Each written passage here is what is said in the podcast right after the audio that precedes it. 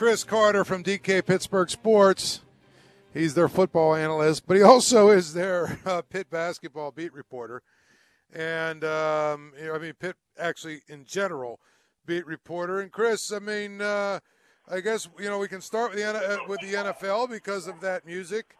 Um, I, I'm of I'm of the opinion, Chris, that uh, Carson Wentz will find a second wind in, in, in Indianapolis and be a good player for them. Yeah, Paul, I agree. I, I think Indianapolis is the perfect fit for Carson Wentz right now, particularly because, Paul, when you look at the Colts, they got a lot going for them. They have a running game. They have an offensive line. They have a running back. They can probably assign, and they have a ton of cap space. Even after his contract, they have like $45 million in cap space that they can go get a top line receiver. In fact, I honestly think, Paul, Steelers fans, all they're talking about right now is signing J.J. Watt and Juju Smith Schuster. Both of those guys could have been, end up in Indianapolis. I'm telling you right now. Because the money that they have, J.J. Watt, it just makes sense. He gets to play on a competitive defense with uh, uh, with, with, with a ton of guys. Darius Leonard is the leader of that group, but they got a ton of guys up front that are playing great. Um, and he knows that he'll be they'll be a contender. They were just in the playoffs, and he can stick it to the Texans twice twice a year. Um, and then at the same time, Juju, you'll get a franchise quarterback that you can still work with. You'll get a team that could be a contender, and they can pay both of those guys the money because uh, before Carson Wentz even signed up, they had like seventy million dollars in cap space. So I guess they got fifty-five million now now or so uh, with uh, um, with with Carson Wentz on the roster. So I, I think it works very well for Carson Wentz because now he has all this all these other things that are coming his way, and again a, a ground game and some consistency that was kind of not there for Indianapolis because again it was revealed by Adam Schefter. Doug Pederson wasn't even talking to him, Paul, and I don't care what anybody says. You need chemistry between your head coach and your and your franchise quarterback. Well, yes, and I, like I said, I think it's a perfect spot for him because he has an opportunity, I think, to revive his career or whatever you want to call mm-hmm. it. I think it's, you know, I think he's actually a good player. I mean, we're, you know, we, we, we're, you know, we've seen some other guys. The other guy I wanted to ask you about, Chris, because I'm sure you've watched film on him. Is Sam Darnold a guy that has a chance to be a good quarterback in the right situation? He has a chance, Paul. He has a chance, and he has the tools my question is, has he already been ruined too much by the Jets? And I know that that's that sounds very non-analytic right now, but I, I, I got to say I've seen some good quarterbacks get ruined in some bad situations over my years, and just Sam Darnold projected as a guy who needed to be in a system that worked for him and needed to be on a team that could win. And for the past years of his of his of his time in the NFL, he hasn't been in that with the Jets. Um, and it's just, I think it's a further reminder that not, I don't care if you draft, if you trade up to the first overall pick in the draft, you're not guaranteed a great quarterback. Field Yates tweeted out earlier this week that with the trade of Carson Wentz to the Indianapolis Colts, Paul, there is no quarterback who was drafted in the first round between 2009 and 2016 who is now still with the same team that drafted them. Think about that, Paul.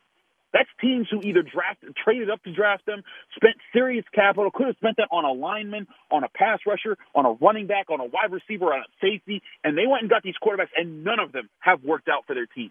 That is how tough it is to find your franchise quarterback. Even when you think, even when you think you got one, like Carson Wentz or Jared Goff or Matt Stafford, it might not work out for you. So, I, I, I really think here, Paul, there's there's still a lot on the table, and, and we might not have seen the best of Carson Wentz just yet, and we might not have seen the best of Sam Darnold just yet. But it just shows you shouldn't sell yourself out for a guy unless you absolutely know and you've done your research and you're ready to bet the farm on that guy.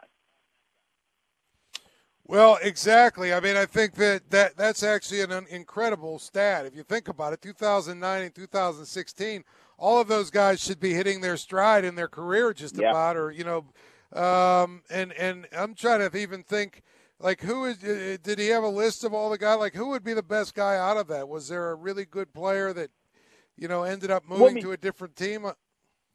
think, think Matt Stafford would be one of them because I think he was drafted in 2009. But but you look back at some of the years, you know, Jared Goff and Carson Wentz, they were one and two.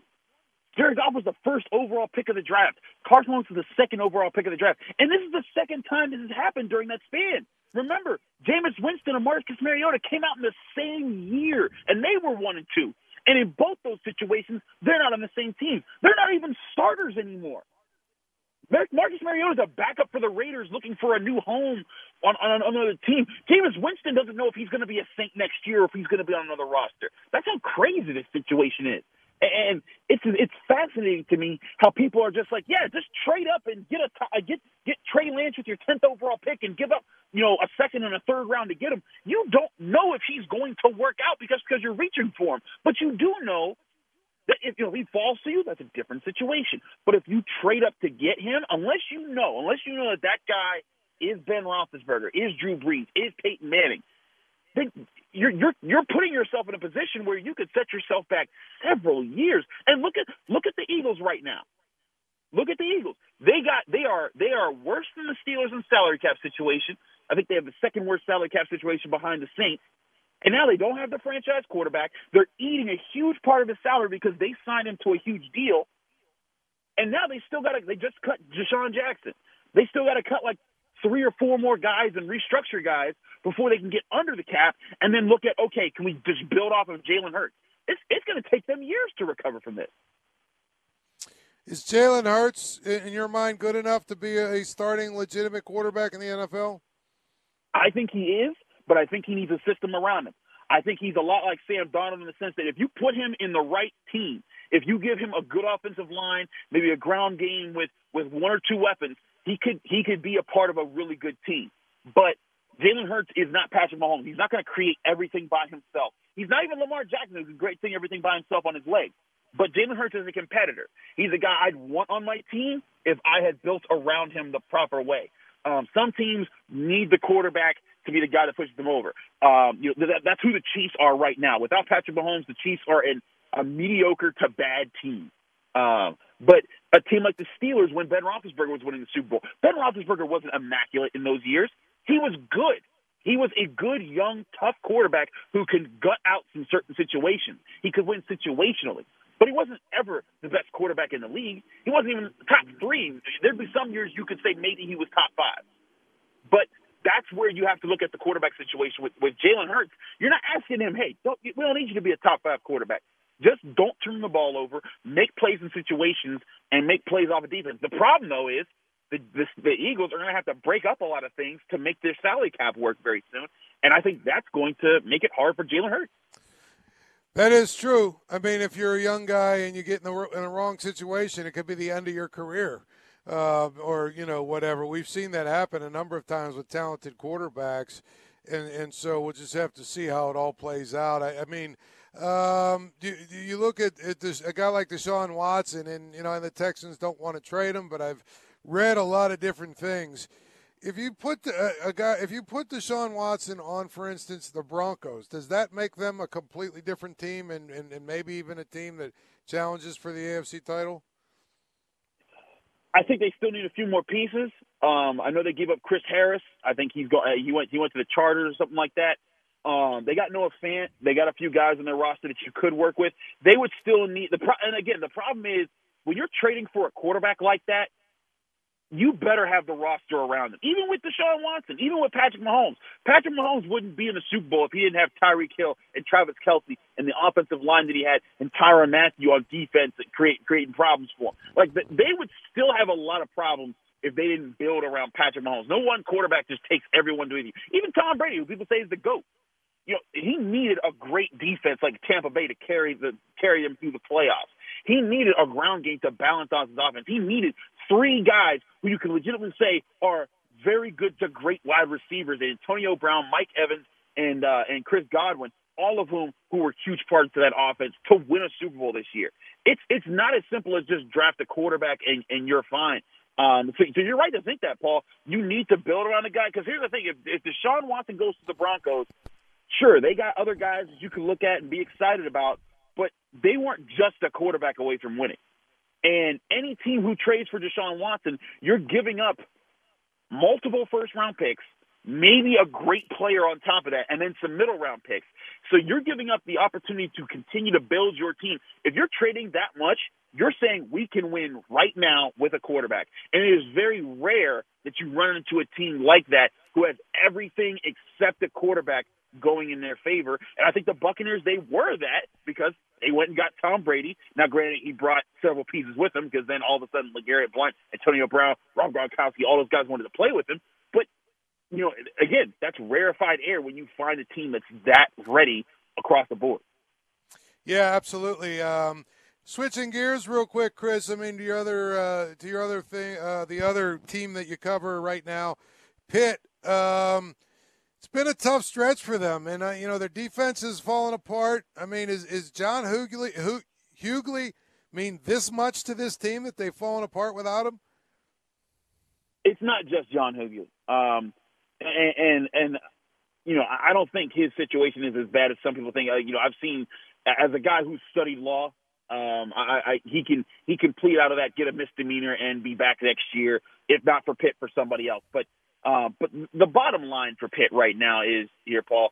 They got to get back to doing what they were doing earlier in the season, and that's hustling. That's being, that's communicating on defense. The stuff that Jeff Capel has been preaching all all year long. Um, and he's, I, I, I said it when they were winning. People were asking, well, what's the winning formula that has them playing better than last year? The winning formula was they were playing better defense, they were hustling, and they were rebounding. They weren't a better shooting squad. They didn't have better pure scores. They had better They they outworked their opponents. And to be honest, Paul, uh, now I'm just a kid when I'm saying when I'm basing off my memory up here. That's what made Ben Howland's team so special in the early 2000s. Brandin Knight wasn't the best shooter. Julius Page wasn't the best shooter. Donis Zavackas could hit three or two, but Ontario Lett, Chevon Troutman, some of the guys you remember those teams. They were just hustlers. They outworked you. They outdefended you. They took if you made a mistake, they capitalized on it. And that's what this team has to be until they can prove to some of the bigger names in the country, hey, you want to come to Pitt because we have this attitude and because we fight this way. And then you'll start to get those super talents. And then you can say, okay, not only do we have this great defense, not only do we have these guys who rebound well and who, who outwork their opponents, even though they're undersized or they may not have the five star 24 7 uh, review.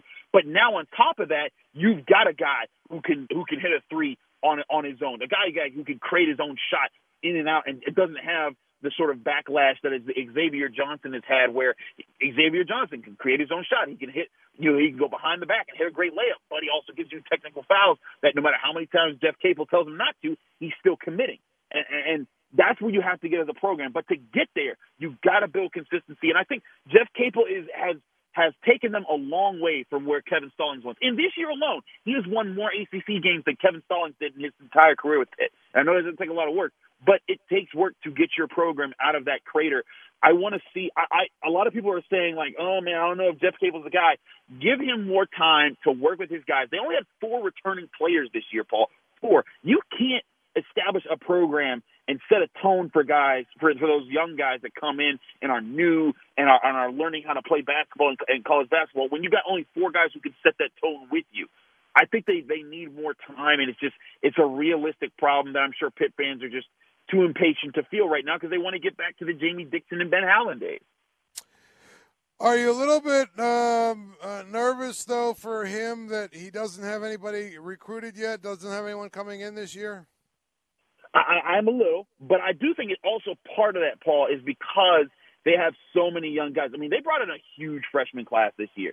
Now, granted, a lot of those guys ain't showing up yet. You know, you're mainly just seeing Femi Odukale, but you know when Trey McGowens left, they went and got William Jefferson. William Jefferson's 17 years old. But the other thing to remember is that all these guys, this year doesn't count against them if they don't want it to. They can be a freshman this year and be a freshman next year because of the eligibility waiver. So by saying all that, I, I think that there's there's definitely a challenge here that he needs to that Jeff Capel, of course, we're talking about here, needs to find some of these young guys who will step up and, and be that guy for him. Uh, but I, I still think that there's time to go get those guys because some of those guys they got last year, like William Jeffress, they got him in the spring, and he was a guy that a lot of people sought after because of how look how, how he looked so ready, so young. Um, there's and there's still five star guys that are, that are that are still aren't signed somewhere or committed somewhere. So Um, I, I'm not all too worried yet, especially because they only have a few scholarship slots available. Uh, but I do think that it needs to be a major point of concern for the program going into next year because they need a big man and they need a pure scorer. If they, or even just a pure shooter, a sniper. If they can get a, a, a sniper and a big man who can start for you, not just not come off the bench, not be Coulibaly, but they need a legit a legit big man that's going to put the, the Panthers in a much better situation next year. Chris, uh, I appreciate you taking some time and, and, breaking it all down. Great stuff as always, and uh, hopefully you have a really good weekend, my man. Thanks, Paul. You too. And, and I want to point something else out to people. Justin Champagnie did say today on Pitt meet avail- availability that he was looking forward to playing his twin brother next year, who plays for St. John's. And I don't know about you, Paul, but a lot of people have been talking about how this this young man who's looking like the ACC Player of the Year might go to the NBA draft Maybe he's fooling us. Maybe he's smarter than, than, than people give him credit for being a sophomore in college. But that sure sounds like a guy who might be back next year. And if Champagnie's back next year, that does help Jeff Capel build for the future. There's no question. That's great. That's actually a great point. And uh, thanks, man. I appreciate it. Thanks, Paul. All right, Chris Carter, DK Pittsburgh Sports. I'm Paul Zeise. It's 93.7 The Fan.